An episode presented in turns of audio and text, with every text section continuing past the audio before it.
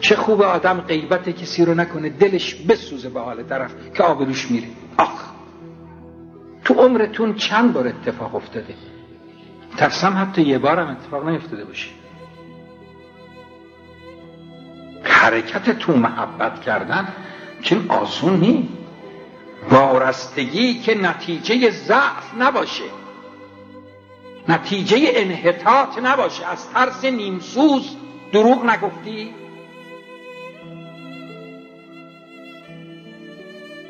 بازم خوش به حال خاجه نقدها را شود آیا که ایاری گیرند تا همه سومداران کار سومداران نیست علی هم جز همون قبیل هستیم.